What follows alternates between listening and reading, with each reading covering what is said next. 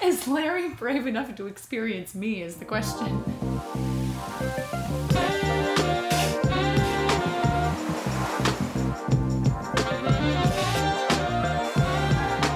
Welcome to the Queendom. Your host, Lauren Morticini. Hello, all my queens and kings of the motherfucking Queendom. Welcome back to Thy Queendom Come. I am your host, Lauren. And on today's episode, I will be sharing with you a conversation that I had with a very dear friend of mine, Brandon Morales, surrounding religion, Christianity, and wait for it, sex, of course. And a little bit of an extra treat is that as I am editing this episode, my girl Maddie is here. Yurt. She says yurt now because of me. Fuck you.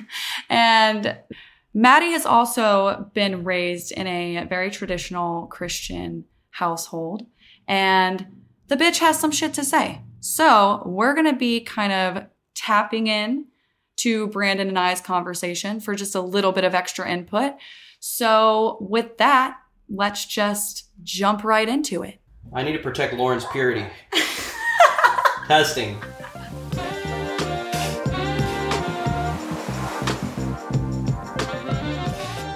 Today, I am here with a very special guest. I've been very excited about this episode for so long. I am here with my good friend, Brandon. Hello. Brandon and I went to college together at a private Christian university. Mm-hmm. And after college, Brandon was raised as an evangelical Christian, mm-hmm. and post-college has worked in the nonprofit Christian sector. Mm-hmm. And has also volunteered in churches. Yeah. So thank you for being here. Absolutely. Thanks for having me. I'm so excited you're here. You're my first male guest, which I'm extremely excited about, because when I set out on this journey, I really wanted to make sure that our men were not alienated in this conversation, right? I think empowerment includes us all. Absolutely. And healthy conversations between men and women is what brings us closer together. Mm-hmm. And we can talk about the toxic shit that goes on, and we can come into it with an open mind and an open heart. So I'm really excited to have you here. Absolutely. Well, I'm really happy to be here. I'm honored that you would trust me in this space and that you trust me as your friend. And I hope that whatever I share today is more helpful than harmful.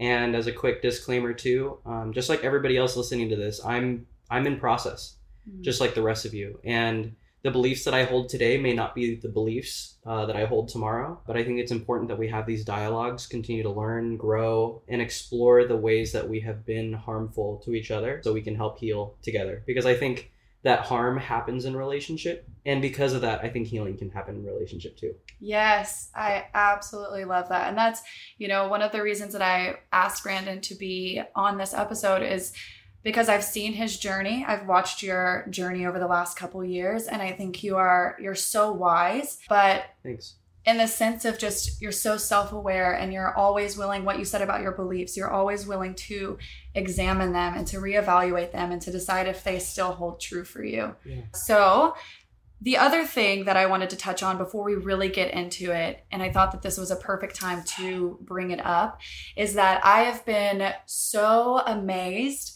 with the way that men have responded to this podcast. Hell yeah. Yeah, it's been incredible. You know, I feel like it's so common for us to just talk about toxic masculinity and for us to attack and for us to be like, all men are trash. But that conversation doesn't really get us anywhere. And what I've realized through this is that men are actually so willing and so open to learn and to have conversations and to also like take responsibility for where they have fucked up. Sure, absolutely. And so I've just been so overwhelmed with this idea that we always are like, all men are trash. Like, I hate fucking men. But then at the same time, we all secretly kind of deep down want these loving connections with men. Yeah. So it affects our own minds as much as it affects who we're trying to talk to. But if we're constantly attacking and if we're constantly going at it from this angry space, yeah. not to say that there's not, that anger is not warranted. It's totally valid and warranted, yeah. Yeah, but there's certainly a space for it, right? Because if I come at you with this all angry and shit, nobody's going to be able to hear me. Nobody sure. is going to be able to receive me. Yeah, and thankfully, I don't think that that is the perspective or the posture that you've held so far. Oh, okay. And so that's been helpful for me, and I haven't felt alienated by it. Mm-hmm. Maybe it's because of the personal relationship that we have and that's been established. I see that what you have shared so far has had a posture that's been open, and I think it's beautiful that you're sharing the both and in that, yes, men have been harmful, and also, yes, men can also be part of the healing. Absolutely. On this journey. Yeah, absolutely. And that something we were talking about earlier was this idea that in an evolutionary standpoint, men were eons ago where they had to separate their body, their mind, and their spirit to survive. Mm-hmm. But as we've evolved, I feel like that's caused a lot of men to be very detached from not only their bodies, but also their feelings and their emotions, and not only being able to process them, but to be able to healthily articulate them to the outside world. And I think that that is what toxic masculinity is, in a sense of, you know, anger, outburst of anger is just a sign that there are needs that have been deeply unmet. And it just makes me wonder what it would be like to address toxic masculinity with this heart of compassion versus attack, because there's just so much healing here for all of us. Yeah. So right now, you know, I just wanted to start by saying thank you to the men who have come to this so openly. Good and guys. Yeah, well hell done. Yeah. Like good for you for showing up. We all appreciate it. And then we're kind of going to go from here to talking about my personal experiences within the church. And then I would like to hear about yours. And then from there, I actually want to tie in how religion and sex have been related and how maybe there's been some turbulent waters there. This is also light work today. What an easy topic to tackle. Yeah. Fun. Thanks, Lauren. You're so welcome. And this is also the first... I don't know if I should say thank you or beep. Maybe wait until the end of the episode to thank me. Yeah. This cheers. Is also, yes, cheers. This is also the first episode that is going to be video recorded and put online. So if you guys are interested in that. How can people purchase this episode to watch? Purchase this episode. It'll be purchased for free on the YouTube. Beautiful. Love that. Yeah. It is available to all. So. Hello, YouTube. I've already finished my first glass of wine. Speaking of religion. I love that sound. And that one. It's like ASMR right in the mic. Yeah, exactly. Exactly. So I guess I'll just start by talking about my own experience growing up in my church journey. I was raised in the South, in the Bible Belt. Nice. A little city in Mississippi. I wouldn't even call it a city. It's like a town. Mississippi. It's a little town in Mississippi. And I went to a private Christian school up until fourth grade. But my family wasn't a super church family. We didn't go every weekend or anything like that. Mm. But I was still very heavily influenced by the overall narrative that exists there. Yeah. And I also remember feeling kind of shamed because my family weren't huge church people. Mm. But I would go with my friends. And I remember one time, I was definitely in grade school, but I remember hearing one of my friend's moms tell them, "Oh no, honey, we don't talk about this in the Lord's house." Oh no. Oh like, God. We don't talk about these things in church. Mm-hmm. And I remember in my young mind thinking, wait, is this the only place that your God can hear you? Mm. And also, yikes. Are there places outside of this space that we can hide? And are there parts of myself that I shouldn't bring to this space that's supposed to be this like over, you know, this loving God. Yeah. And I just felt a lot of judgment in that space. And I mean, even something that's kind of a joke in the South is, you know, when you go to church and they're just like, oh, bless your heart. And it's like, that is an absolute, like backhanded. It's a little passive aggressive. Yeah. It's like, oh, honey. Oh, honey, you know? So I remember being young and already thinking, like, I am not sure that this God is a God that I want to be involved with necessarily. Yeah. Sounds like a judgmental asshole. Right. His people are. Yeah. Oh, damn. You said what you said. Sorry. That just kind of came out. So going forward, then I moved to California and had, you know, I called myself maybe a Christian. I had been baptized like 3 fucking times. I got baptized so many times. First time wasn't enough. Yeah, exactly. That's, it's dunker really, 3 times. I literally remember my dad saying that when I was a kid, when I went to my second baptism was the first time wasn't enough. It wasn't good enough. It didn't work. But that's something too. Yeah. First of all, like getting baptized and, you know, dedicated to the church before you're even old enough to make that decision for yourself. That's totally a different thing. But as I moved to California, I called myself a Christian, but I was certainly not a practicing one. And then some of you have heard in the first episode, I was in a relationship that when it ended, ultimately sent me into a very, very dark space. And in that space, I completely rejected anything that was divine, anything, any kind of God.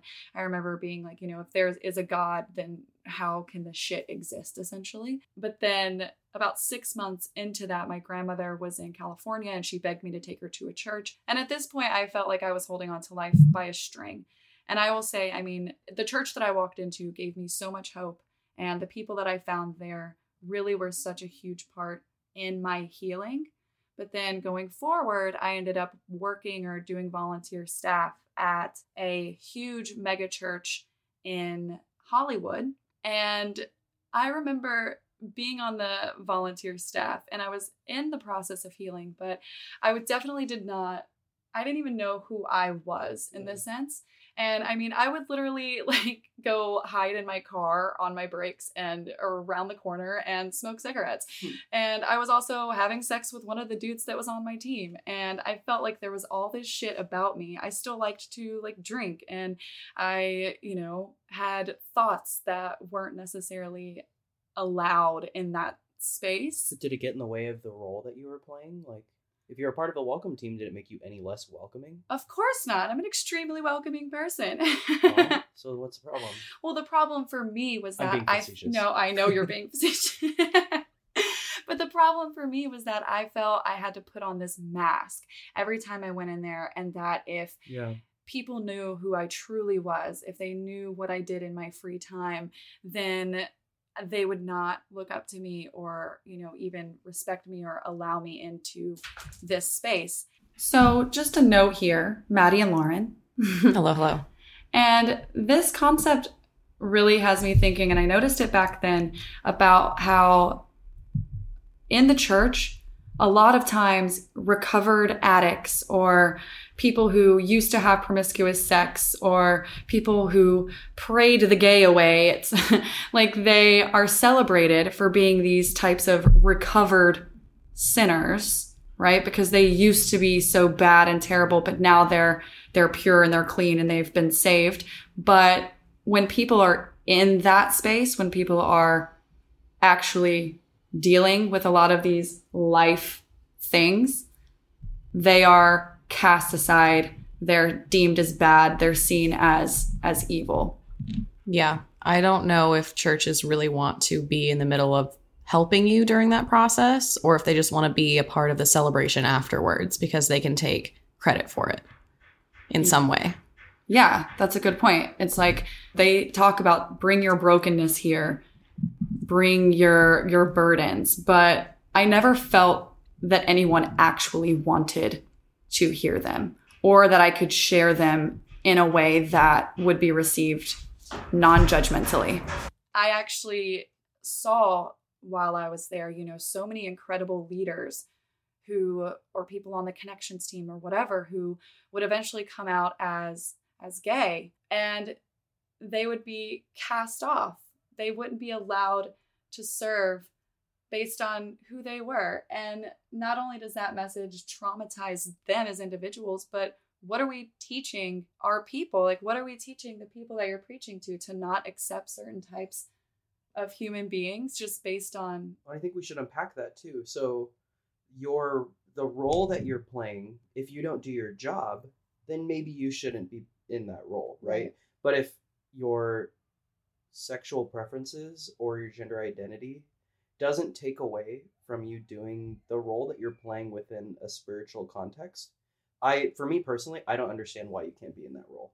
Absolutely not. And I think some people might say, oh, well, you know, it's just in the Bible, it says that you can't be gay. You can't, but then it just goes, it all breaks down. Exactly. So then, first of all, there's, you know, a ton of actual research on even just the word homosexuality in the Bible, how it's been translated. It was originally pedophilia. Why would they want to take that out of the Bible? I don't know. What, pedophilia is different than homosexuality? What? Imagine that. Wow. But I mean, even if it does say you can't be gay, I'm sorry, again, that's not a God that would discriminate based on that. That's not a God I want to serve. Yeah. I want to serve a being that is inclusive, that includes us all, and not only our sexual preferences, but our darknesses, our fucked up shit. I want to be able to talk about that stuff in, you know, the Lord's house, quote unquote. And so, you know, and I was also at this time, I ended up going to the private university, Azusa Pacific, where you and I met. And I went for the global studies program, but then we had to take all these Bible classes and theology classes. And for the first time, I was looking at the Bible in a scholarly way. Yeah. Versus the way that we often learn about it in church, which is let's just tie a bow around this. There's so many more dimensions to scripture, yeah. Exactly. We cherry pick them and we say, okay, here you go. Now here's the feel-good verse, without ever breaking down the context of which it was written, you know, who was writing it? Who were they writing it to? What was the social construct of the time? What was the political landscape? We never actually look at the context in the church. Maddie on the mic here. And not only are people not looking at the context of the Bible, they're also not looking at the fact that it's been translated a million fucking times over. A million times. And it's basically like a game of telephone at this point. What parts of the Bible now were a part of it back then? And if there's an original copy of the Bible somewhere, someone please fucking send it over. I'd love to look at it and compare Spark Notes. And also please send a Hebrew translator. Yes, because it's going to be in fucking Hebrew. And when I started to look at that, when I started to study it, I just started to kind of see the holes.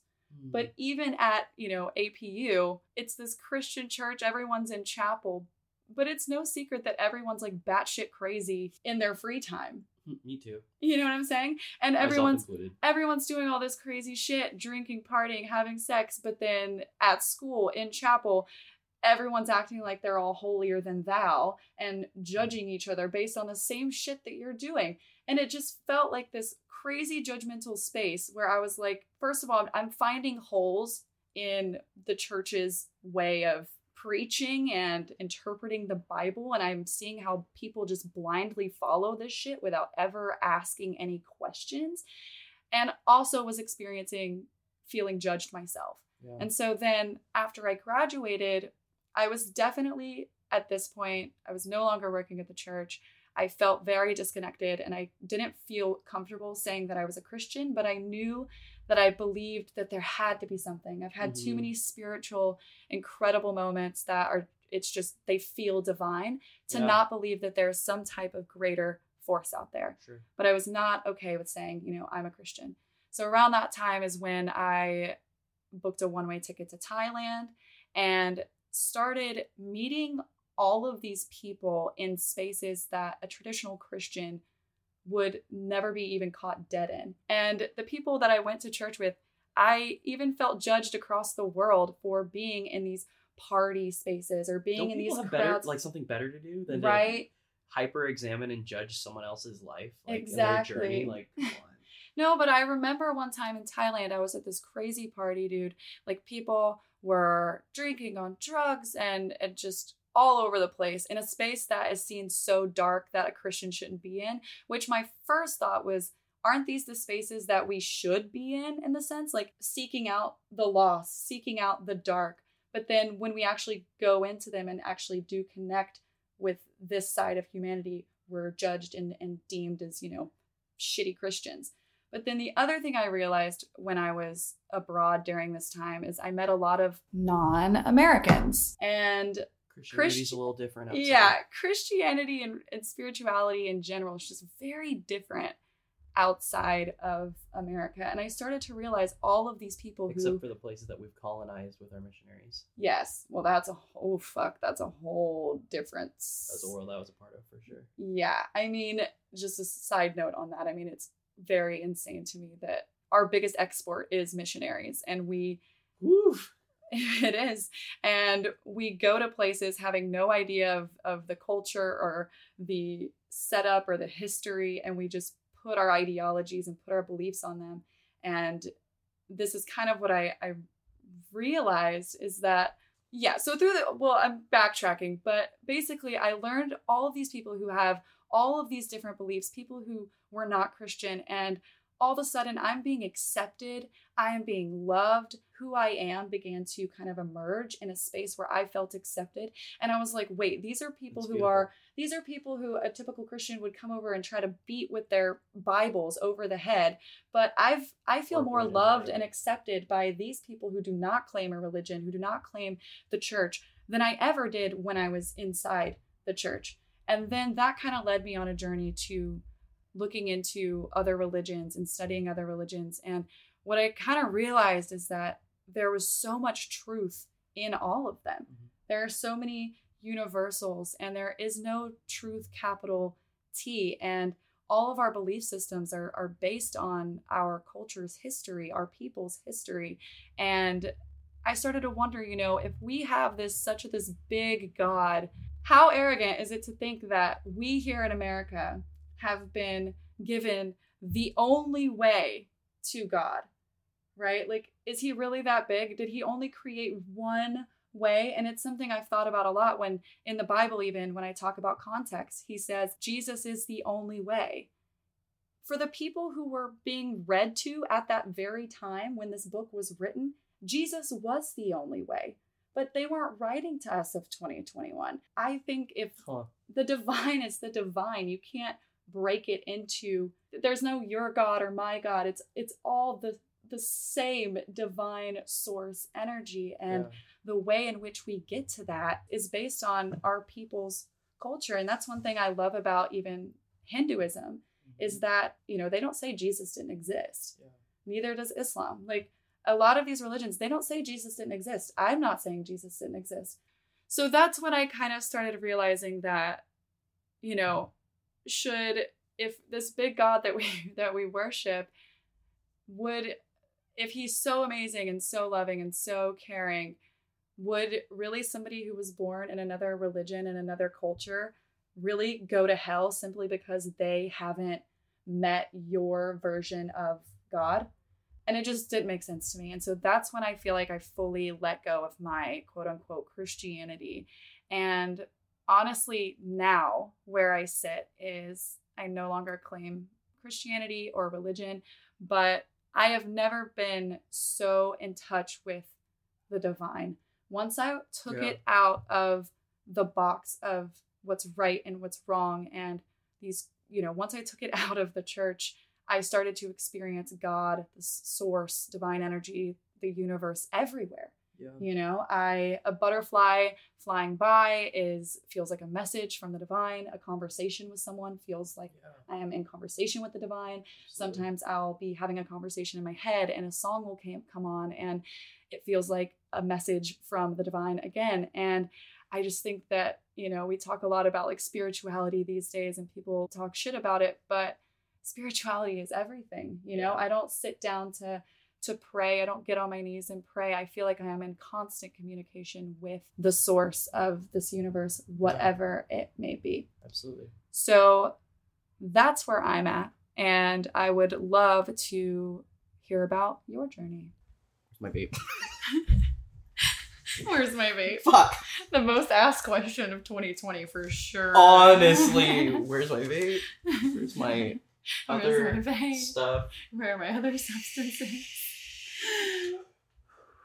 My substances, I mean devotionals, my commentary, Bible study, and watching The Chosen, the Christian TV show on. I just recently Vid Angel. Wait, I was just talking to a friend yesterday who was telling me about how she was only allowed to watch the Christian channel in her household, and there was some ridiculous show that Billy Ray Cyrus was on. Oh no! And so she, and he was apparently like this Christian doctor. Poor Hannah. I know. Miley. Yeah. No wonder. Me too, dude. Me too. Me and Miley have more in common today than we ever have.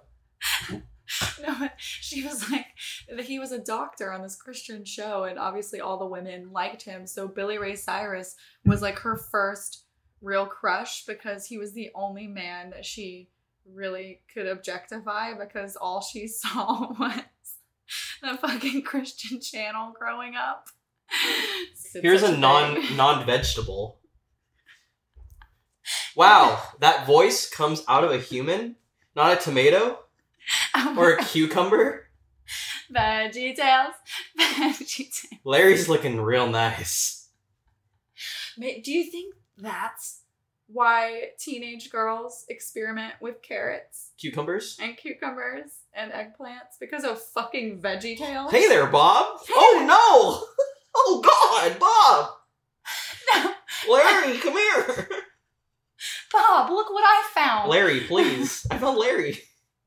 An endless world of possibilities. Oh, my God. In between these flappy wings. Are you brave enough?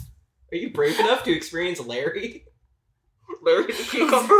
Is Larry brave enough to experience me is the question. I don't know. Larry thick. And like he's kind of like ridgy, like he's got like wow. Good God, rib for her pleasure much? Like in a fucking accordion in my pussy. Ding ding. Fuck. Larry the cucumber. Is that an accordion? Do I have the right instrument pleasure here? The one that goes like this. Are we still recording? Oh yeah. Fuck. No, we're not. Oh, we most definitely. I know I told you we could edit things out, but this is not one of the things. No, Lauren. That can't go out. Okay, we can talk about this later, but I really think this is an important segment. So we were talking about my experience with the church. So I was raised in a Christian home. My parents both went to church. It was an evangelical church here in California. And I did the regular Christian church kid thing where we went to church on Sundays. Every Wednesday was a Bible study or youth group. And during the week, I was in a Christian elementary school, then a Christian junior high, where we learned about the Bible just in the same way that we had learned about English and science and math. We pledged allegiance to the United States, and we also pledged allegiance to the Christian flag. Oh, every morning. I also went to I'm sorry to cut you off, but I went to a private Christian school up until fourth grade. Yeah. And we would do the Pledge of Allegiance and then the Pledge. Do you still remember it? The Pledge of Allegiance to America. Uh-huh. Somebody asked me this recently, and I honestly, I really don't. Yeah. But I definitely don't remember the Pledging of Allegiance to the Bible, which we also did. Yeah, I remember that white flag with like the red cross on it or something. And I'm sorry. What about separation of church and state? Isn't there supposed to be a separation? Y'all had to say the Pledge of Allegiance and then pledge your allegiance to the Christian flag. Yeah. Are you fucking kidding me? No. Are you joking? Not joking. That's ridiculous. There is no separation of church and state. No, there's not. And they're supposed to be. Yeah, they're absolutely fucking supposed to be. And the people who are like super dick hard about upholding, the founding fathers' beliefs. Yeah. Well, I mean, even in the Pledge of Allegiance, it does say under God, indivisible, something like that. So What the fuck? What the fuck? What the fuck? Have we been lied to? No, not at all. Yeah. So I that's fascinating. It is. So in this same institution, I pledged allegiance to my country. I pledged allegiance to my religion. I studied academically scripture in the same place that I studied science. And then in my free time, the community I experienced was Christians and church and youth group, where we sang songs, where we played games, and we were told what to do, what not to do, what to believe, what not to believe. All the while, granted, I think all of these things were done with good intentions and by people who didn't maybe understand the depths of some of the actions and the systems that we're all a part of. I think that they genuinely love God or the universe or whatever you want to call it. I think they genuinely have had positive experiences with a lot of these things, maybe not all of them, and they believe that it's true and want to share that quote-unquote good news with everybody. And I was in that same boat. In high school, I was a Christian club president at this public high school that I was a part of, where we did outreaches and prayer walks and evangelism opportunities. And we reported back how many people prayed to receive salvation and be saved. And then I never saw them again. Interesting. But that was part of my experience. So that's what it looked like on the outside. On the inside, I was a Asian kid in a dominantly white church. And none of these things to say that there's anything inherently wrong with white people or to attack white people as a whole. I'm just giving context. Of course. The school that I attended was predominantly white. There were some mixed in, but that was the predominant breakdown. And people had intact traditional families. Mom and dad, kids, dogs, decent area that they lived in. All the while experiencing this, my parents divorced when I was 4. Dad remarried 3rd grade, mom remarried 4th grade, mom divorced again in 6th grade. And in junior high, by that time I had experienced everything from being cheated on by a girlfriend I had in junior high at a Christian school, and in any support or outbursts that I might have had in the pain that I was experiencing, I was only met with discipline and not connection. Also in this space, right after I had experienced the second divorce before age 13 in my family, I was a lonely kid who would walk around by himself during lunch and recess. And honestly, every day I would pray that God would give me friends. I cried myself to sleep at night sometimes, asking God for people that I could even hang out with or sit at lunch with. And I don't know if it's fair to or not, but I believe that there were teachers who saw this. I believe that there were other Christian adults who saw this and continued to let it happen. And in the same space, I experienced bullying because of my ethnicity. I experienced bullying because of my appearance. And in these places that were supposed to be safe, where people were made in the image of God to be loved unconditionally, who were part of God's family now, were some of the places that I experienced some of the most pain and rejection. Yeah. So that was only at school. And then we get to church. I felt like a black sheep everywhere that I walked. The Bible study that my family, or by family I mean my mom, my sister, and I were a part of, was the single parent fellowship. I remember being looked at differently than other kids. And my mom was looked at differently too, because we didn't participate in the same communities as everyone else. We were part of the single parent fellowship, not the intact, healthy, Christian family fellowships. Yeah. And because of all these things, absolutely, I developed some mental health issues. I developed depression. I developed anxiety. I became suicidal in junior high.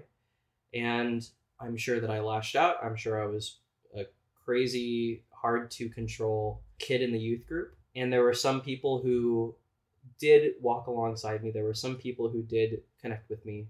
One of them being my core group leader, Will Bishop. But Will was found out to have drank a beer at a friend's party, and because of that, he was removed from leadership.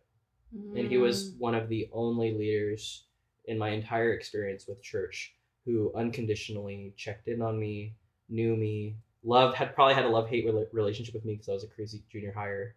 But that was one of my first experiences with, you are different, you are outside of the norm, you experience things that are quote-unquote worldly, and now you are unequipped.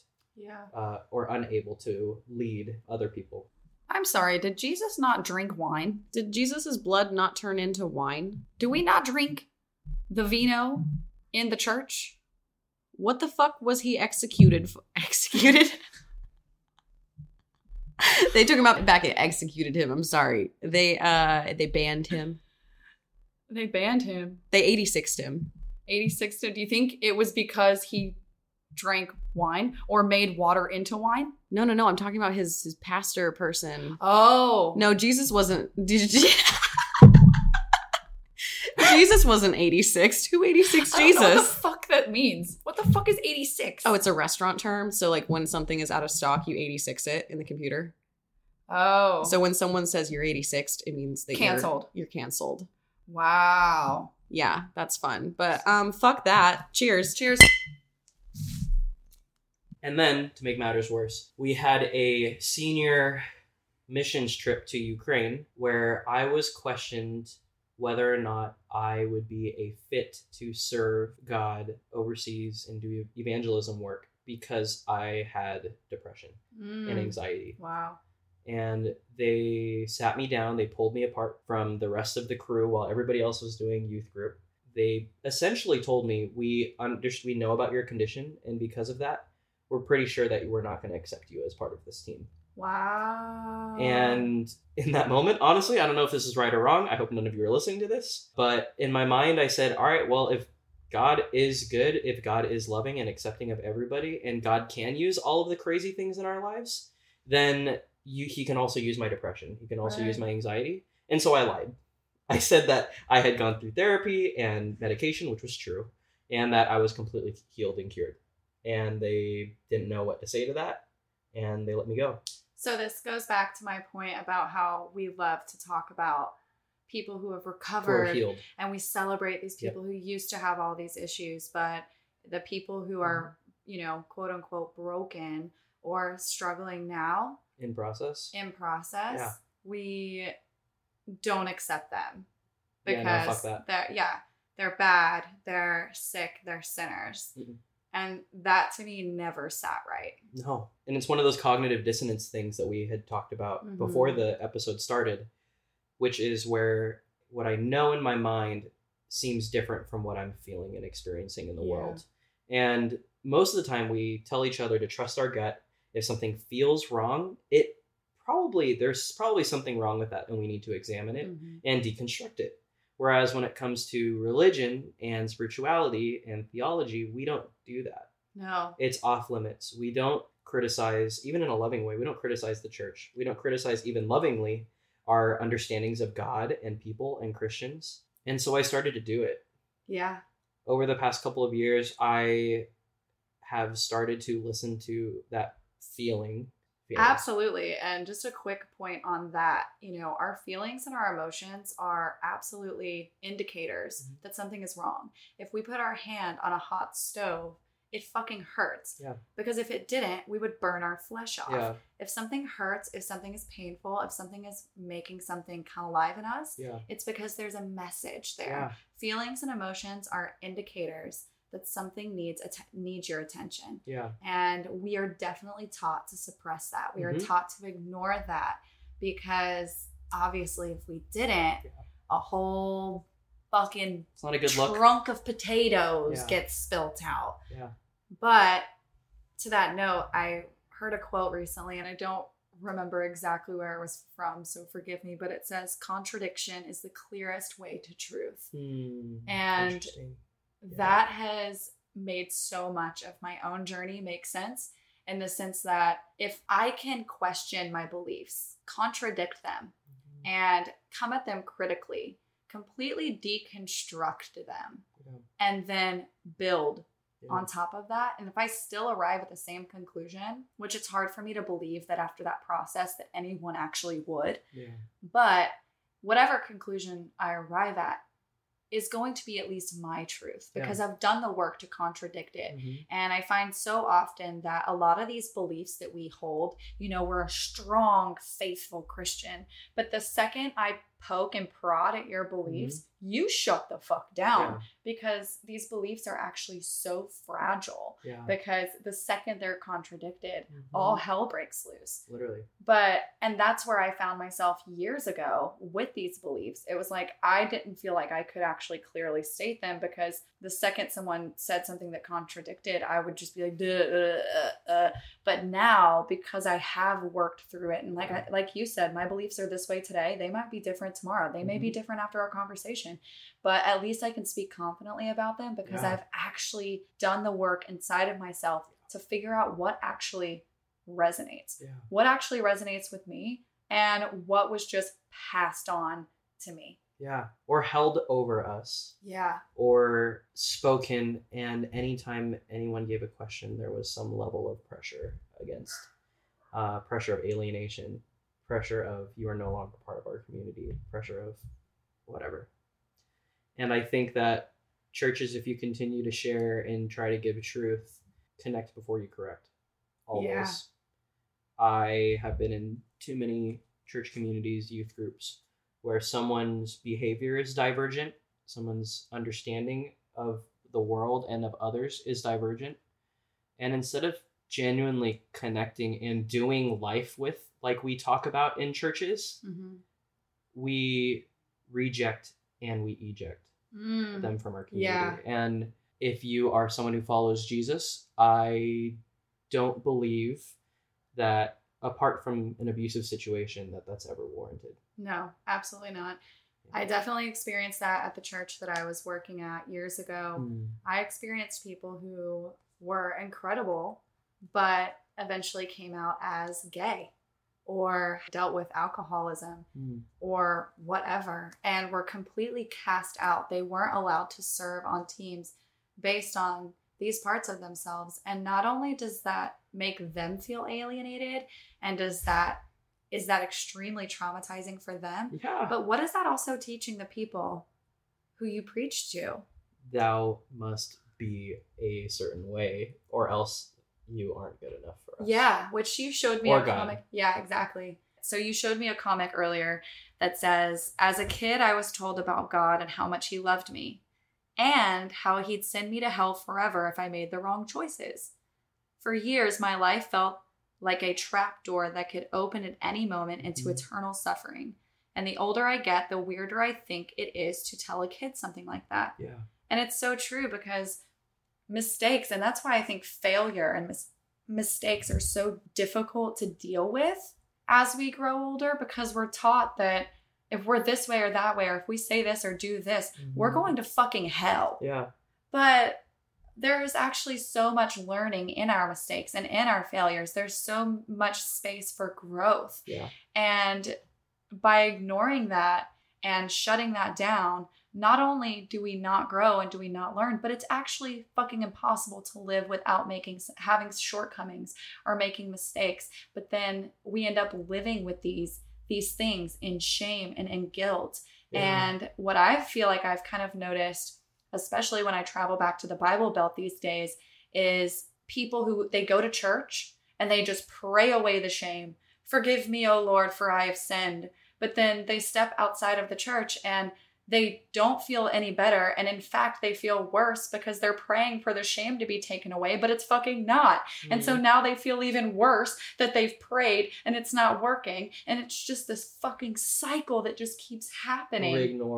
We experience more cognitive dissonance. Exactly. Yeah. And we run away from it instead of actually diving in and appreciating it as the human experience. And that the fact that everything does belong here. Yes. All feelings do belong. All experiences do belong. And like, what is there to grow from? And also, if you don't give a shit about growth, as like, to feel less shitty. Yeah. Like, can we talk about these things and realize that we all deal with the same shit? Yeah. And maybe we would feel less alone. Maybe we would feel less like assholes or, sinners or whatever, if we could just have these open conversations. Yeah. Versus just trying to hide everything and pray it away. But no, we can't, because this is the only way to salvation. This is the only way to God. Quick thought on this. I feel as though this comic kind of goes to how we're taught about God, in the sense that he is this judgmental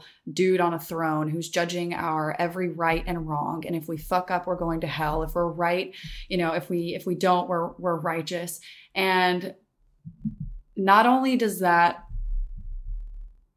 make us live in this incredible fear of always fucking up, but it also, I think, kind of goes into the judgment that we have against each other and the judgment that we have for ourselves, which is obviously the judgment we have for other people is just a projection of the judgment we have for ourselves. And obviously that makes sense if we are taught to praise this God who is this judgmental asshole. And then also it makes it difficult to connect to each other because of all of this shame and all of this fear of making mistakes. But at the end of the day, no one really connects with perfect. And I feel like maybe that's some of the reason that I at least felt so disconnected in the church, because everyone had these perfect masks on that I can't fucking connect to. And we're all so afraid of stumbling and fucking up because of this ideology that we were raised to believe with. So I'm in the marketing field, and one of the greatest ways to get someone to buy your product is to tell them that it's the only good use of their time, energy, and money. Ding dong. And unfortunately, that's one of the bigger issues that I have with institutionalized Christianity is we sell it. Pastors are some of the greatest salesmen on the planet. They convince you that if you don't give your time, money, energy, and your children to their institution, that you're going to experience eternal torment. Mm-hmm. And that you need to remember their product throughout the week, even when you're not using it. Yeah. I don't think that that's how spirituality is intended to be experienced. Absolutely not. I don't think it should be commercialized like that. And I think it's an injustice to, if the scriptures are true, I think it's an injustice to them. And if God does exist in the form that you are convinced of, I think it's also way off mark. Right. So I think that is a great little segue as far as how things should be, quote unquote, experienced, and to tying in a little bit of sexuality talk with this. Great. So it's going to get hot and heavy. Yeah, it's going to get hot and heavy. Let me take a sip of my wine and a hit of my nicotine. The church is why I drink. The church is why I smoke. Listen, when I used to work at the church, I used to get stoned off my ass in my car. And then I would go into the worship. Bless the Lord, oh my soul. Oh my soul. And I would just be like transcended. All right, guys. So we took a quick break and just jumped right back in.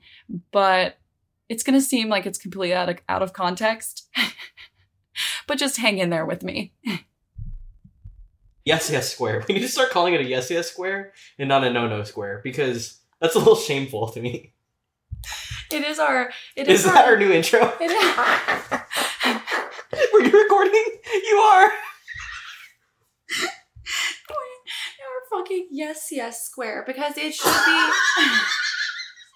That's the funniest fucking thing I've ever heard. It should be a yes, yes, square. Yes, no square. Yes means yes. And no means no. No means Bill no. Cosby. Yeah. Bill Cosby, god damn it, you filthy animal. PBS is gonna cancel us. Listen, PBS can suck my left nut. Actually, my left labia wing instead. So the moral... It is a both and situation. The moral of this whole conversation that we just had was that perhaps maybe circling back to Veggie Tales... this VeggieTales situation. I said in one of my episodes. Broccoli. Celery. Gotta be. VeggieTales. You know, in one of my episodes, I talked about how women are not taught how to pleasure themselves, mm-hmm. whereas with I never got the talk. Really? I never got the talk. You never got the talks of the birds and the bees? No, I never got the talk. Dude, I never got the talk either. I was kept home from school on that day. And you know what happened? My mom sat me down and told me that a penis goes into a vagina, and that was it. Really? Not that, you know, the American education system is any better at explaining anything other than that. I mean, but I was about to say, I mean, I have seen in schools them putting condoms on bananas, but I have never gotten pregnant by a banana. Thank God. Thank fuck. Yeah, dude, my mom was pretty cool. She bought me books. That's nice. Yeah, I used to like really love these sexual education books. I've always been very into it. Yeah. So that was weird. I was like thinking to myself, what is so shameful about this day in school that I can't even go to class? That's crazy. It was mind-boggling. It was very strange. And this is when I was in the thicket of going to church regularly and talking about nothing. Yeah. Talking about nothing. And that talk on that day where I was kept home from school was so vague and didn't answer any questions that I had. And I felt shameful for wondering. Yeah. Because of this, you know, religious upbringing, because it's taboo. You don't talk about it. No, not at all. It was awkward as fuck. Yeah, I think I'm pretty lucky in that sense. My mom was always really open with me. She makes fun of me because she got me this book and she tells people she'll never forget the day that I came into, she was in the bath and I came in there. And just very matter of fact, very, you know, I'm so smart. And I just said, you know, all this time I thought babies came from your belly button. I had no idea they came from your Virginia.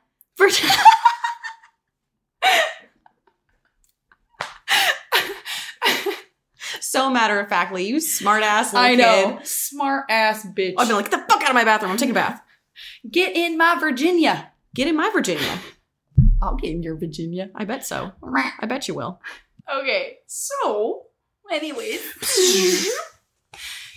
where were we? We were, oh, that's right. Talking about sex and the church. Here's Don't touch thing. My purity balls. Stay away. That was so good. Don't touch my purity balls. Okay, so sex and the church. Here's my thing. I have always, and I've shared this in other episodes, I have always been an extremely sexual bitch.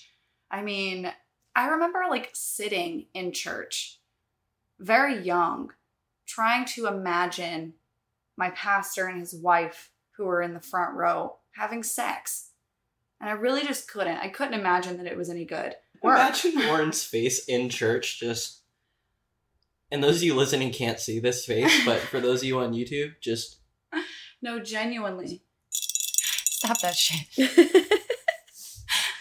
All right, so we have some thoughts on this. These thoughts have some thoughts. These thoughts have thoughts. And I guess the reason I say that I can't really imagine people who grow up in the church, heavily religious, that learn about sex as a just a reproductive thing that we do versus something that we experience a shit ton of pleasure through. And also, you know, sex can be, I think I love when like super elevated men, instead of spilling their toxic bullshit like all over everyone else, they can kind of channel this toxic shit and then dick me down well. You know what I'm saying? Right. It can get dark. It can get dirty. It can get kinky. It can get all of these things. And honestly, like, if you grow up believing that sex is bad and then you enter into it, I don't know. I just see it being very vanilla, you know? I don't see it being a very exciting sex life, just personally. Like I was saying earlier, when I was kept home from school on that day, and I was only taught that penis goes in vagina makes baby. You're not taught about any of the pleasurable aspects of it. You're not taught about any of the foreplay aspects of it.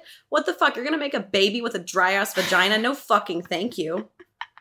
In this case, it is a no-no box. No-no box there. Get your fucking shit out of here. It's only a yes-yes box if it's dripping wet. Thank you very fucking much. I'm just wondering how, because, and I think that this goes into it, is this idea of like purity, right? Mm-hmm. Purity culture. Holy shit. Like, you are raised to think that this thing is so bad and dirty and disgusting. And then all of a sudden with a switch of a quick ceremony, You're supposed to, like, fuck like animals and have the most orgasmic pleasure of your life. Mm-hmm. Actually, I disagree. I don't think that once you get married in the church to your husband or wife, I don't think you're supposed to be fucking like animals. You're supposed to be having missionary sex. No pun intended. And you're supposed to make a baby. You're not supposed to have wild, pleasurable sex. That's seen as dirty. Okay, and so, yes, maybe this is the thing in my head that I couldn't connect. The reason why I couldn't see pastors and elders and people who are devout in the church. I just can't see them having crazy, raunchy, fun, throw me on the ceiling sex. No, because that's not what they want you to do. They want you to fucking get married and have a baby. That's been the traditional reason that you get married, is so you have sex and have a baby. Honestly, if there are any really devout Christians listening to this, first of all, I hope you're not too pissed off with me. Second of all, if you have ragingly passionate sex life, please let me the fuck know. I want to hear from you. Yeah, I do too. But mental conditioning doesn't just change like that. Mm-hmm. It doesn't just become something that was dirty and now it's clean just because of a ceremony. Like, our brains don't work like that. I even told the story of the girl who pledged and committed to being a virgin until she was married. And then, long story short, it became her identity in her church. And then when she was about to get married, that's basically everything, the only thing anyone could talk about was the fact that she was about to get dick down. Mm-hmm. And the night of her wedding, she sat in the bathroom and cried because this thing that became her identity, this thing that she was pure. This thing that became her identity no longer existed. Mm-hmm. And the ceremony, the party, the wedding, that didn't change for her. And so I just wonder, in these environments where you're taught this way, where it's this like no-no, where it's this no-no box, does that all of a sudden change overnight? And also, for me to wrap my head around the idea of having one sexual partner for my entire life is fucking batshit crazy. Like, I pride myself for what I can do in the bedroom. This is a lot of information for one of my very old friends, but fuck it, I'm sending it. We know. Listen, I know I'm good at what I do, but it's because, like, I've taken the time to learn, and I learn things from different people, and I've learned from experimenting with myself. And also, the church would tell you that that's fucking bad. Experimenting, masturbating. But, like, masturbating isn't just something that you do to fucking bust your nut, to squirrel chasing that nut. It's literally it's an act of self-love. It's an act of pleasure. And I have said this once, I will fucking say it 1,000,000 times. Put it on my fucking tombstone that the clit on a woman has one biological function, and that is pleasure. Yeah. And if we're not meant to, are we not meant to experience that? Yeah. And also, I've really learned that sex is the most profound and deepest way that you can connect with another human being. It is literally a portal into such pleasure and such divinity. I feel connected to God, source, the universe, when I am in that moment in a healthy way. Absolutely. There are certainly sexual experiences that I could have gone without. But the thing is if we're taught about sex as this like no-go, it's this thing we shouldn't do, then if I'm going to do it, I'm going to do it. Then why does it matter who I do it with?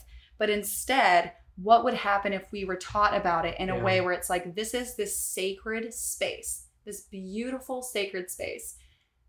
Honor it. Your body is a temple. This is worship. Yeah. How might we enter into those spaces differently versus just being shamed and condemned and told not to do it? There's this forbidden fruit aspect.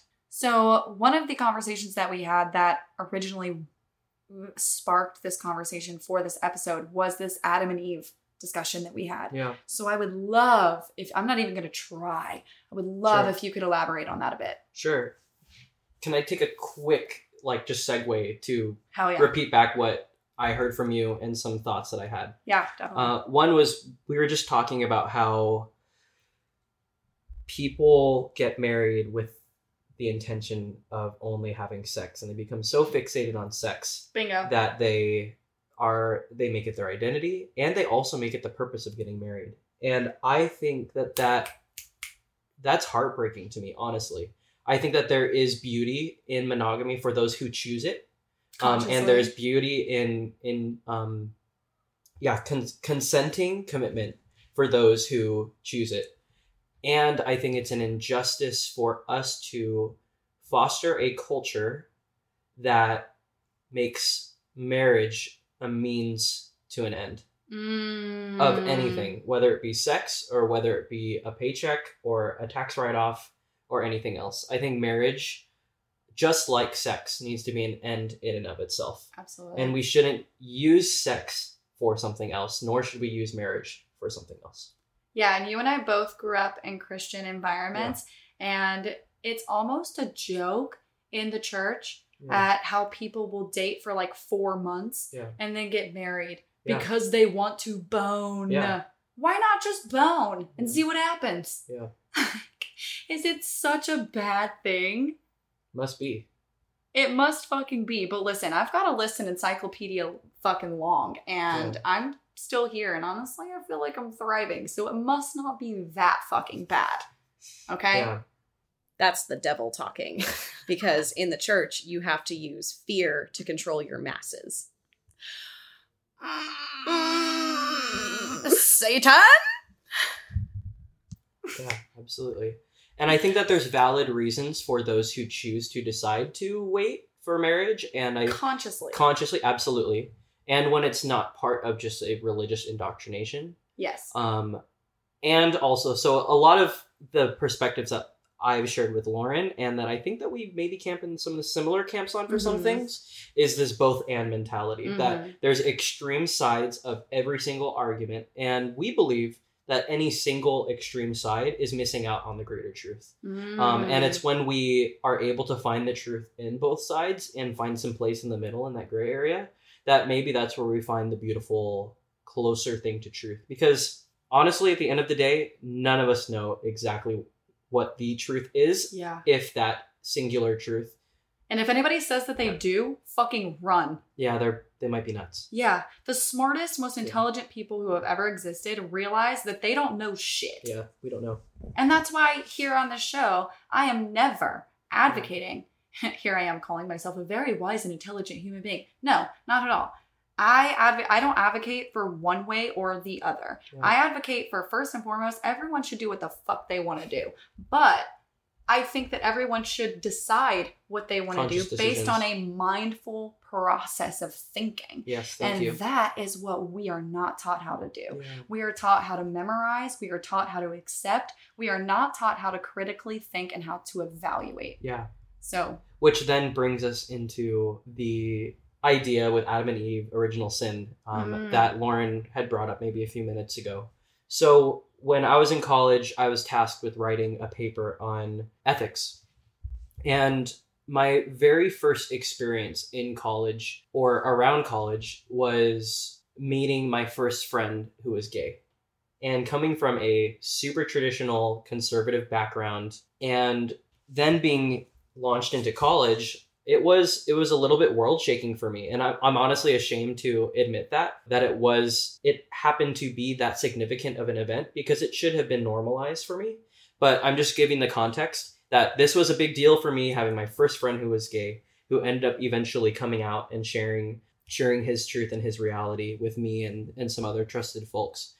But throughout my experience in college, I had multiple friends who shared that they were gay. And I also had to come to terms with that, with my understanding of scripture, my understanding of God, my strong and devout Christianity at the time. And here were people who loved others, who loved God, who found life in the church, but they could not be their true authentic selves or reveal their true authentic selves. And that was one of the first places that I experienced this cognitive dissonance between church, institutionalized religion, and my experience of God. I do not identify as a homosexual male. I feel like I'm as straight as they come. if that's possible. But also, this is my experience too. And having these friends who had this experience, who loved God in the exact same way that I did, and not to be accepted fully by church, or unfortunately, proxy, accepted by God, it didn't sit right with me. It never felt right either. And so we explored that. And this paper, the intention was to find an ethical dilemma within institution, and that institution was not limited to businesses. We could talk about church as well. And so in 2013, someone's going to correct me if I'm wrong. No problem. Go for it. The Supreme Court ruled that same-sex marriage would be legal. And that floored the Christian evangelical community. They had no idea what to do. And the culture war began. The war against culture, of Christians standing in the name of God against the sin of homosexuality, began. And the ways that Christians approached it, and again by proxy, approached people, it never sat right with me. And so I decided that this is the paper I was going to write on. And I am no expert in any of these things. I'm no expert in the history. I'm not necessarily an expert on all of the theology. So feel free to send all of the comments and boosted engagement to Lauren's podcast just to tell me that I'm wrong. I have no problem with that. Send the haters. Send it. But here's what I uncovered for myself. In Genesis, we have the Garden of Eden, and God creates all of the flora and fauna in humans, and he leaves one rule for them other than to enjoy this paradise with him. It's to not partake of the tree of good and evil. And usually we move on from that, and they encounter the first sin, and they thought they were better than God, and they got tempted by a snake and all that jazz. But I got stuck on the tree. So this tree is the tree of good and evil, right? And they are not to partake of it, or else they will surely die. How do we consider something to be good or evil in this world? I think we do that every day. I think we do that when we look at each other. We call something good, something evil. Something else is evil, something else is good.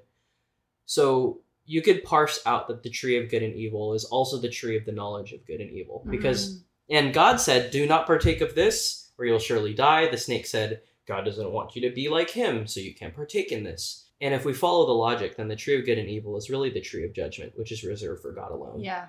And so God said, then, do not engage in judgment or the fruit of judgment, or else you will surely die. And by proxy, you will take life away from others and yourself.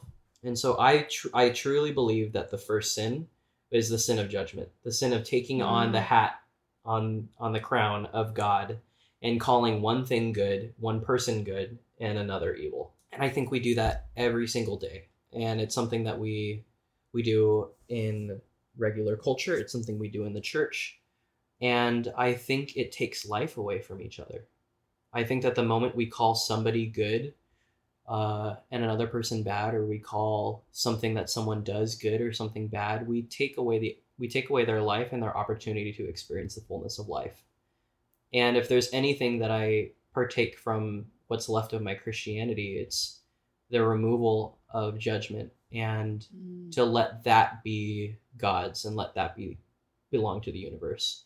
Because at the end of the day, if you want to follow the biblical narrative, any judgment that we do engage in is also tainted by sin or brokenness.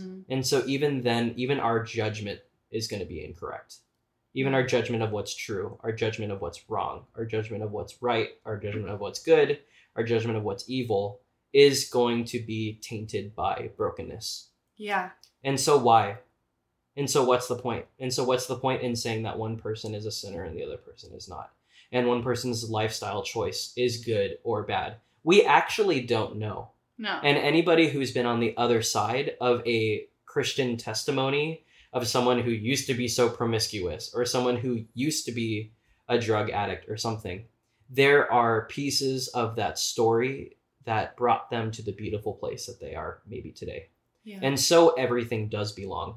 Yeah. Every lifestyle choice does belong. Every existence does belong. Every perspective does belong, because it can be used for people to move towards something that's more beautiful. Yeah.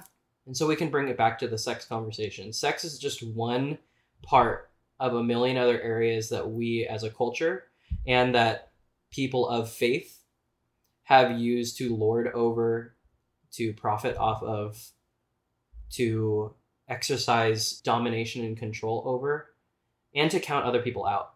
Mm-hmm. And that breaks my fucking heart. Yeah. Because that ain't it. No, it's not. And the part about that story that really speaks to me is, yes, the judgment that we have for each other.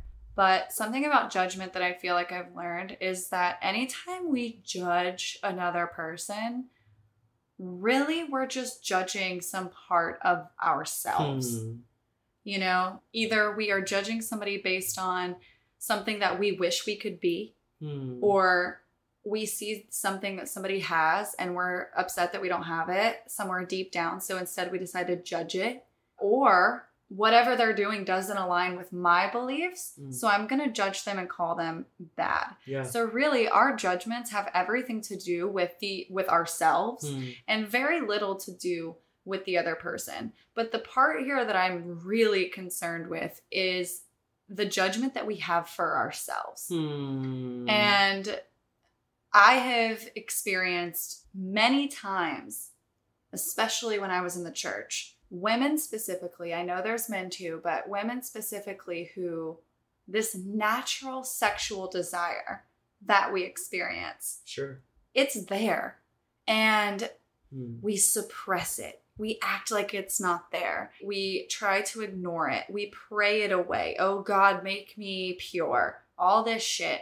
And then if we give into it, all of a sudden we're dirty and we hate ourselves and we shame ourselves and we feel guilty and we hate ourselves based on this decision that we made. Based on what? It's based on the judgment that we have for ourselves based on what we have decided to believe without really ever stopping to evaluate whether or not this belief actually fucking resonates with me. Yeah. And that shame and that guilt that we have for ourselves, it doesn't just stay in the box of sexuality. Yeah. You know, how you respond to one thing is how you respond to all things. Yeah. And it's not compartmentalized. This shame, this guilt, it follows us out into the world. Yeah. And it's how we interact. We have this deep, dark secret and we feel guilty and we have all these things we need to hide because if we don't hide them, we're going to be unlovable. And that for me is the biggest problem with Western Christianity in the way that it teaches about sex. Yeah. It says, don't do it. Yeah. It doesn't really give you a why. It doesn't really, except for God says that you should wait until marriage, which also, like, just side note. Or else you're going to hell, right? Yeah, you're going to hell. But the thing, I mean, just a side, like, logistical note is that the Bible has been translated a bajillion times over how many years, and who really fucking knows what it was really meant to say when it was said. Sure. But all of this shame and this guilt comes from this interpretation that we have received. And then all of a sudden, all of us are walking around with this heavy burden. We have to hide. We have to feel ashamed of who we really are, or we have to feel ashamed or guilty of these desires that we have that are completely fucking natural, because if they were not natural, we would not have them. Yeah. The biggest word that keeps popping out to me is fear. And fear, let me regain my train of thought. We love nicotine breaks. Slurp. Juice box. Slurp, droop. I've drank wine out of a box before and I called it my juice box. Box wine is pretty good. Box wine, listen, don't ever discriminate against box wine. I don't. I just said it's good. Jesus, I'm sure, drank box wine. I don't know if cardboard existed back then. In the first century. Maybe like bamboo. For a first century Nazarene Jew. I don't know. Maybe out of like a wine skin. They had wine. They had Capri Suns. I'll just take one Capri Sun wine, please. Baja Blast. Got a blast. Maybe I'm just going to call this episode Veggie Tales. Chasing Veggie Tales. The Veggie Tales of a Hoe. Oh, God. Love that. Okay. Back to your train of thought. Yeah. What keeps coming up in my mind is the word fear. fear of God, fear of smiting, fear of ejection from the community, fear of judgment from people who you receive care from on a weekly basis, fear of the loneliness, fear of all of the things. And I think this can tie into some of our understanding. I know you wanted to talk a little bit later about toxic masculinity and the rejection also of men as a whole because of the experiences that we've had, where we try to protect ourselves, which is completely valid and important. But I think it's also necessary for those of us who are on the side of trying to self-actualize now after healing from some of these experiences, and to heal through some of these experiences, is to recognize the fear that we have in some of these places, and some of the ways that religion plays into our fear, fear of afterlife, fear of experience within community. And there's so much in terms of trauma theory that we can talk about with fear. But the main point that I think that I want us to take away from this is that churches, friends, those of you who are listening, if someone is acting in a way that's different from your norm or from your perspective or your religion or even what just might seem to be socially acceptable in whatever setting you're in, somebody whose behavior is just different that you're not used to, please connect with them before you try to correct them. Because different does not always mean wrong. It doesn't. And right and wrong are extremely relative. Yes. To your experiences, your culture, your upbringing, everything. And I'm taking this from some other trainings and other people who are way smarter than I am, but connect before you correct always. Connect before you correct always. And I'll say it one more time. Connect before you correct always. If there is whether it's some kid in your youth group, whether it's a friend of yours, whether it's somebody else who is engaging in behavior that you perceive to be dangerous, whether you think it's dangerous to their salvation and eternity, or you think it's just dangerous to their health, please connect with them. Hey, what's up?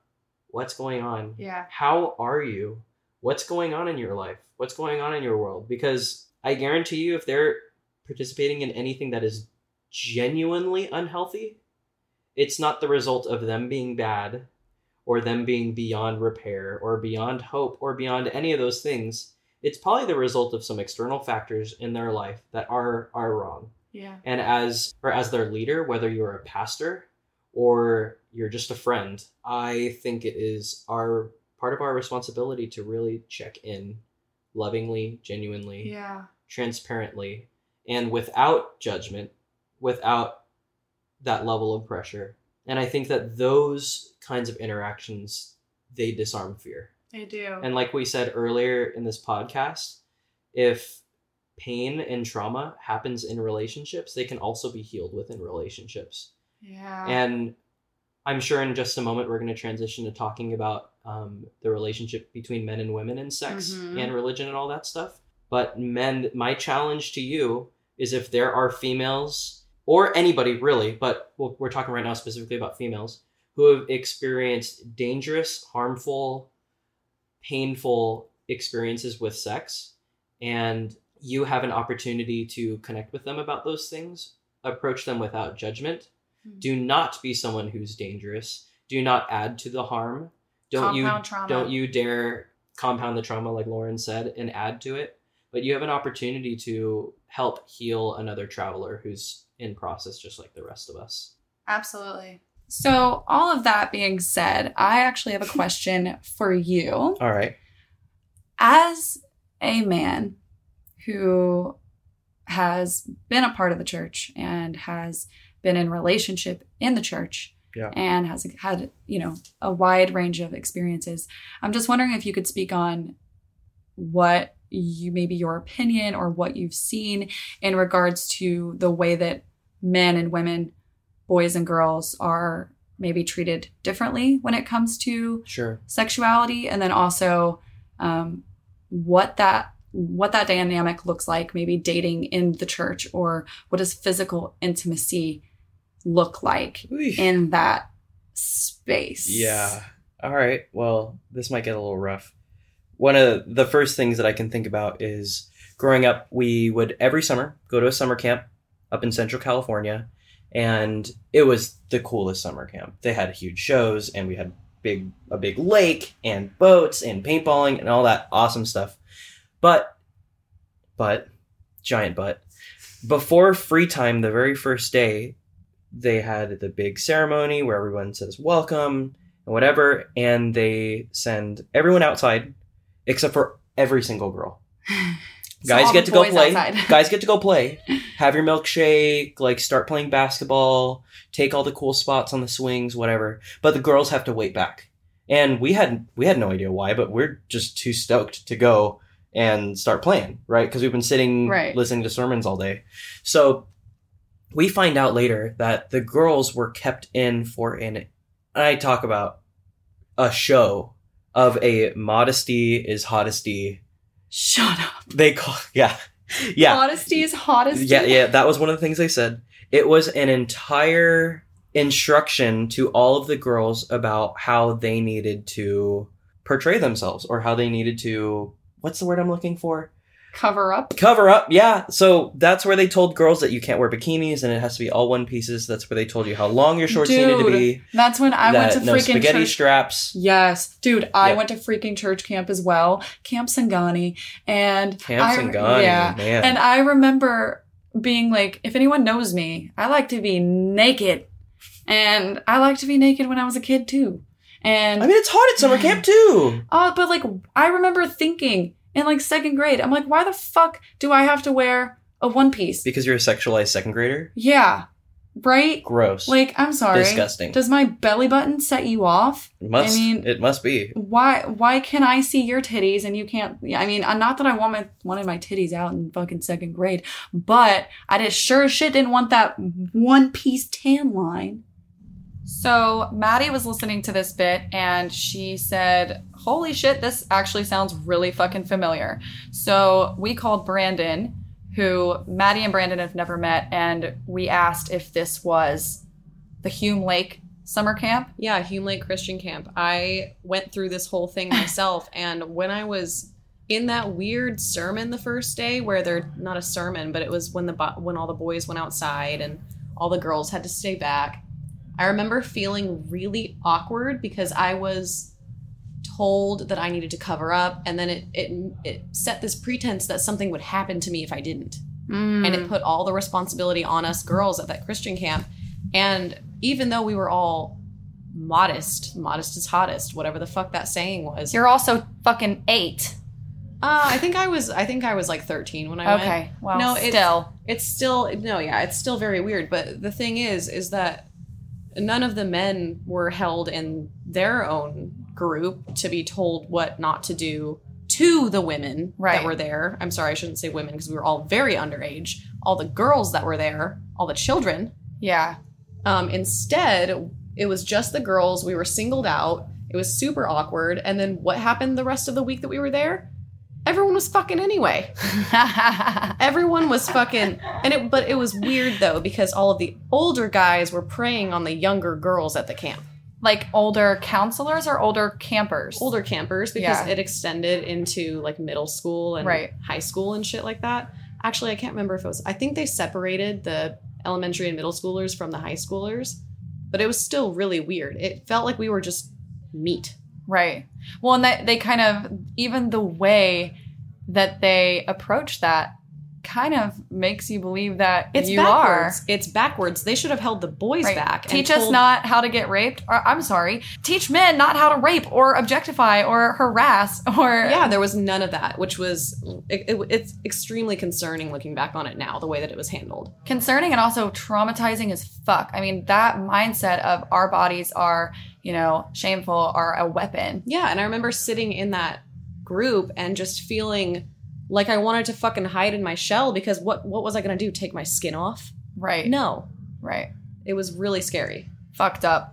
Anyways, please continue. As a kid who grew up in an evangelical traditional background, I also wasn't sure at different points, like all of my stances on gender equality and all these things, but now looking back, I'm kind of horrified, and I have no idea if they actually still do this or not, but I know that the girls in my youth group, I still know them. I'm sure that these experiences and this inequality that they experience about their bodies being portrayed, and men can go and do whatever they want. Well, that's the thing. It's like, why were the men, the boys, not pulled into a ceremony to talk about how to respect women, or how to not objectify them, or how to not look at them as, why is it all put on us? And that's these little experiences that compound over time. Yeah. And the biggest slap in the face was that the guys got to go play while the girls got to go be instructed about how to comply. And I dated a girl too, who ended up being pulled out and almost sent home because of her dress code.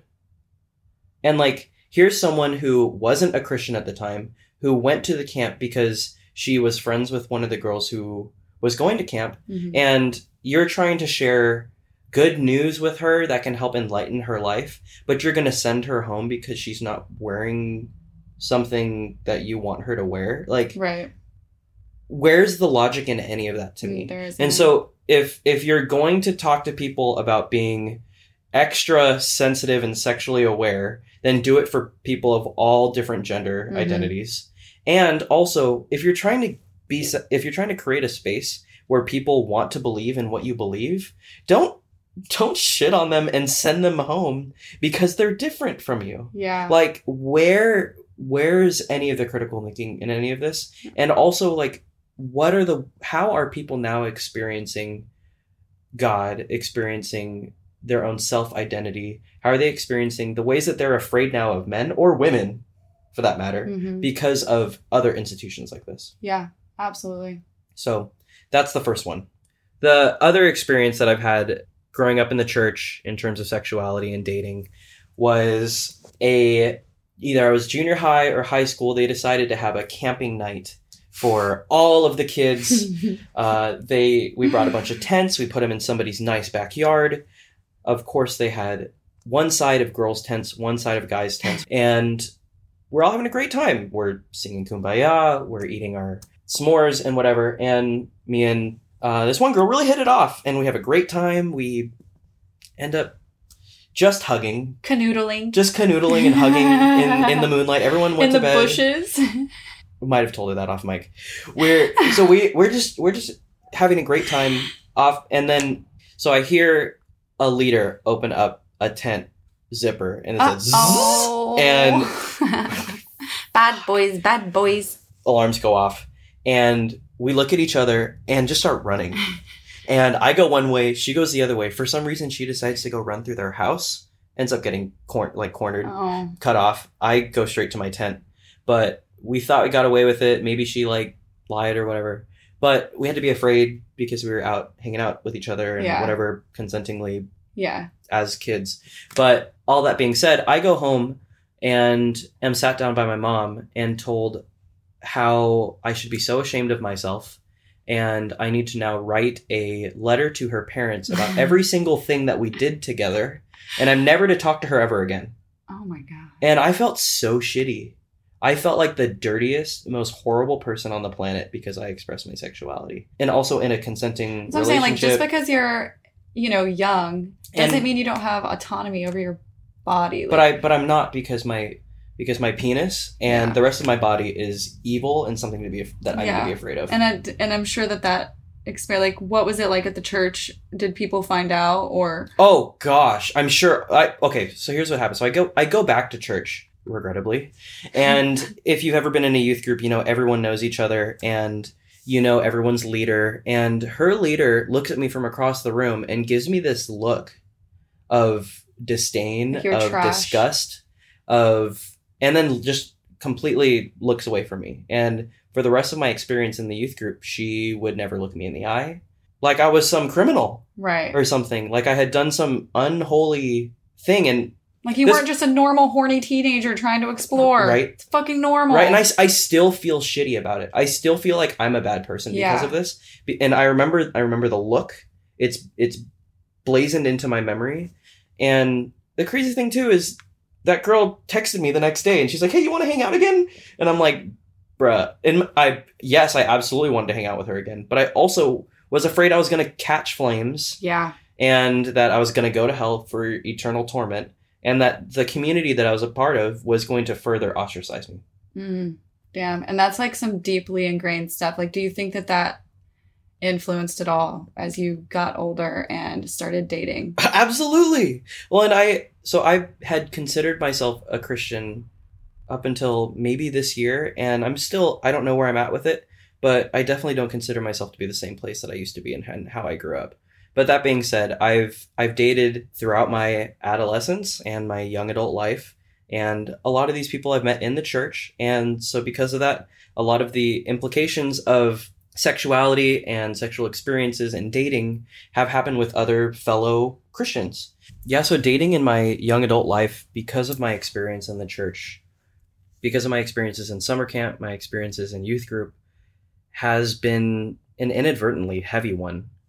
I have had multiple experiences where I'm spending time with my significant other and we decide to get more intimate. And even if it's not intercourse or right. even oral sex or something, right. there is this heavy shame mm-hmm. and fear that's in the back of my mind. And that I've also experienced with my partner at the time yeah. where it's like, we want to do this. And in our hearts, we actually feel like this is maybe good and beautiful and part of being connected as a human being. And maybe it's not so clear in scripture, but you end up going in this spiral of I'm bad, this is bad, I'm actually not sure, maybe I'm not bad, maybe this is great, I like this, but I actually don't know, and everybody's going to hate me if they knew, and now I need to go talk to my pastor about this, and now I need to go tell my Bible study everything that I've done, because all of a sudden I need to confess, but what? Confess what?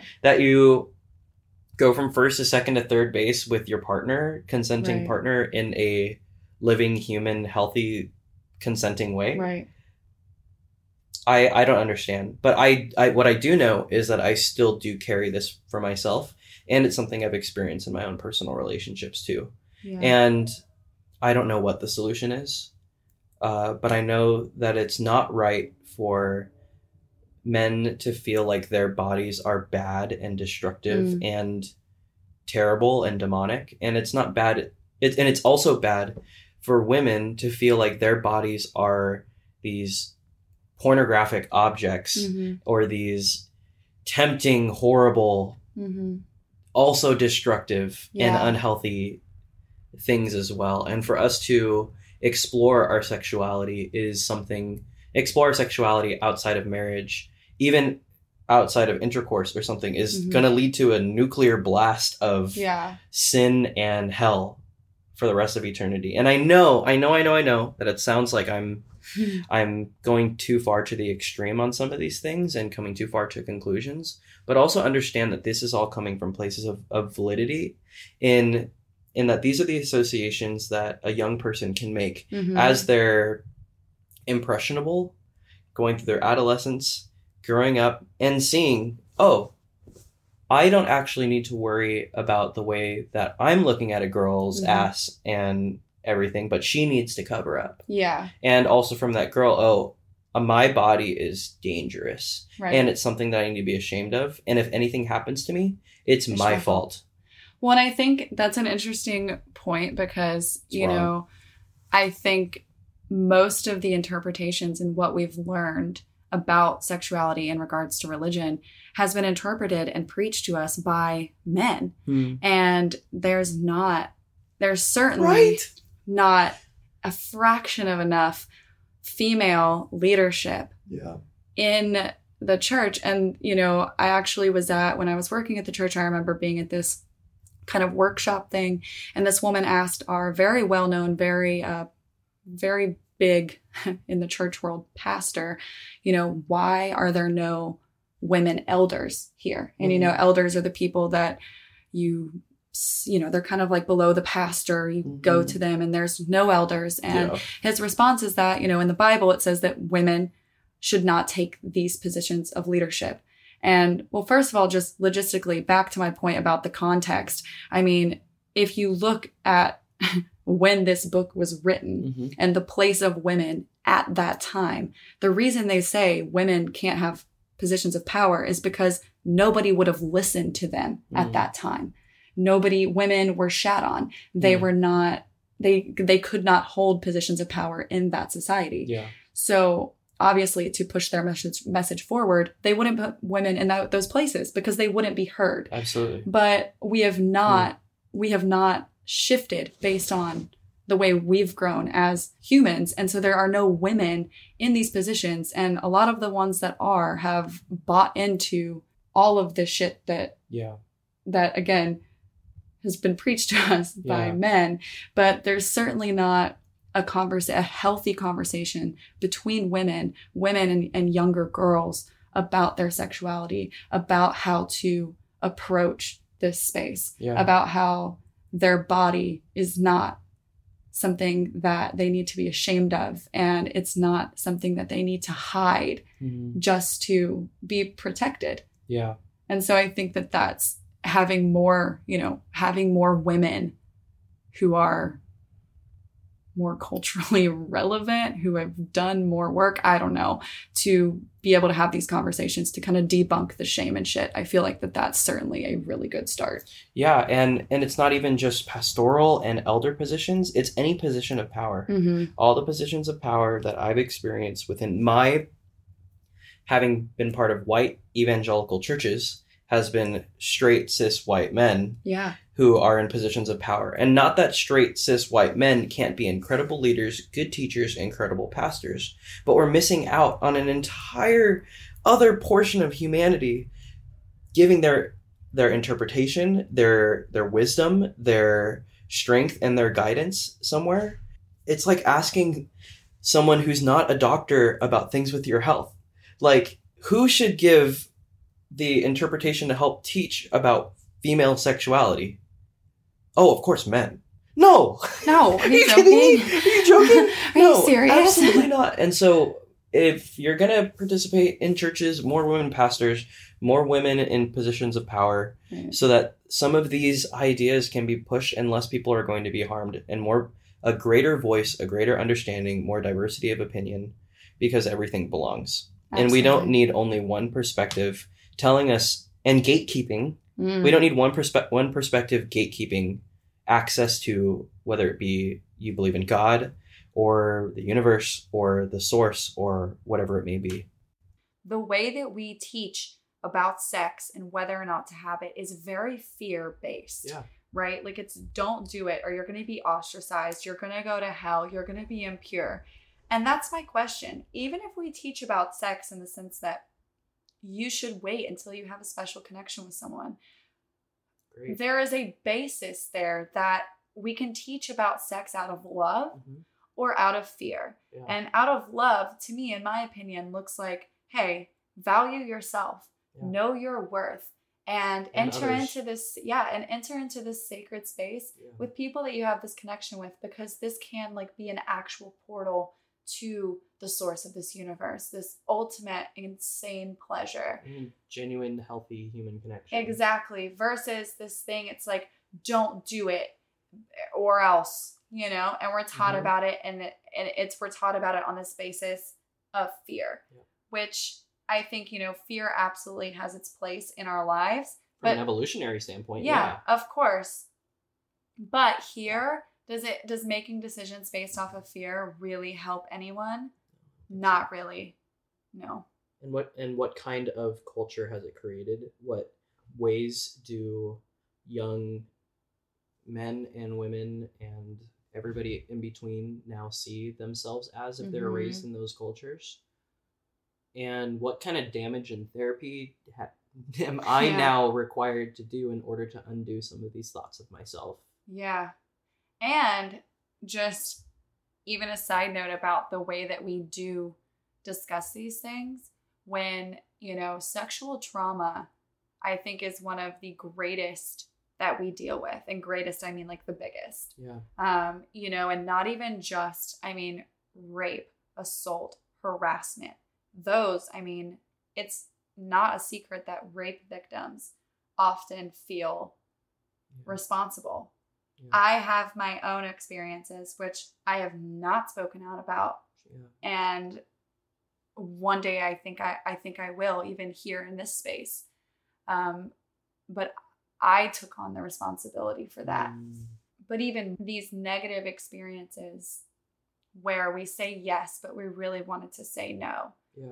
Or these things that we were pushed into and that hurt us, that we go into relationships, romantic relationships, and we don't ever fully process these negative experiences or these experiences that make us feel guilty or shameful. And we never talk about them because we're taught not to. Yeah. And we're taught to feel guilty about them. We're taught to take them on and hide versus actually talking about them openly. I mean, I know people, especially of older generations, like people close to me who experienced assault or rape at young ages and were blamed for that. We're called sluts and whores. And how much of that conversation would look different if the conversation around sex altogether looked different. Yeah, absolutely. Sex, bodies, temptation. Mm-hmm. If it was different and if it was equal. Yeah. Too. Interesting word, temptation. Mm-hmm. Do not give into temptation.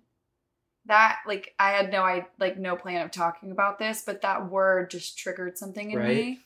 This idea of, like, I will not give in to temptation. What the fuck is temptation? Is temptation a desire? Is temptation something that I desire that shouldn't be desired? Like, yeah, as we're talking about this, I do not believe anymore that it was wrong that that girl and I from youth group had our escapade in the slightest. I think that we were both consenting young people who were interested in each other, and maybe we could have picked a better venue. But that's our only mistake. Your only mistake was being at fucking church camp. No, it wasn't even church camp. It was someone's backyard in the bushes. Listen, you've always been a classy hoe. Me? Listen, I gotta tell you, when I went to Camp Sangani, every year that I went to Camp Sangani, I went with the intentions of finding a man. Uh-huh. I mean, I was a hoe from a very early age, and I would go to Camp Sangani and... Honestly, though, anybody who went to camp, you can't tell me that you didn't think about finding your camp fling or finding your summer fling. Whether you are a Christian and went to camp or not, like, everyone thought about their summer fling, and you could probably think of somebody in mind, too. Right. We all dreamed about it. Mm-hmm. And on that note, like... How dare you? You're bad. Fuck that. But there's also like a reason that summer camp is like such a jokeable thing, but also like Catholic schoolboys and Catholic schoolgirls. Like, why do you think all these people go batshit crazy? It's because they're fucking repressed. Yo, when I was in elementary or junior high, we had nature study camp. And you best believe that people were studying nature. I was about to be like, study my nature, baby. Honestly. Nature fucking study camp, dude. Nature. Is my labia considered nature? Well, let's find out. 1, 2, 3 Oh, fucking righty then. I think that's... On that note... is there anything else that you would like to say before we wrap this whole shebang up? Yeah, I think that we covered a lot of ground, and so for those of you who have lasted, well done. You have the endurance of a champ. And for all the guys, gals, and non-binary pals listening, I just wanted to say thank you for the opportunity to get to share a little bit of our experience, and I hope you've learned something today, or been challenged, or have some feedback too in things that we haven't thought about or that we didn't take into account. That can help inform us on our journey. For sure. I also want to speak directly to my fellow men out there who are in relationship with women, as I'm sure you are, unless you're living in a bubble, to be bold in the way that you want to be a healing presence in your life. There are so many of us who give into the fears that we have to maintain a certain posture or machismo or whatever in the spaces that we are. And if you have the honor of being in relationship with someone who has experienced some pain and brokenness, and they trust you enough to share that, you treasure that and you treasure them and you protect that in a world where we don't have shields and swords all around. If there's some gauntlet for you to carry, it's those around you who are vulnerable, to carry your influence, your voice, to step in when you see something is wrong, to resource those who are unresourced, and to be the man that I know that you can be. And so for you guys who are listening, as one guy to another, I'm proud of you. I'm proud of you for listening to something like this. I'm proud of you for humbling yourself to listen to another perspective that may attack some of your realities.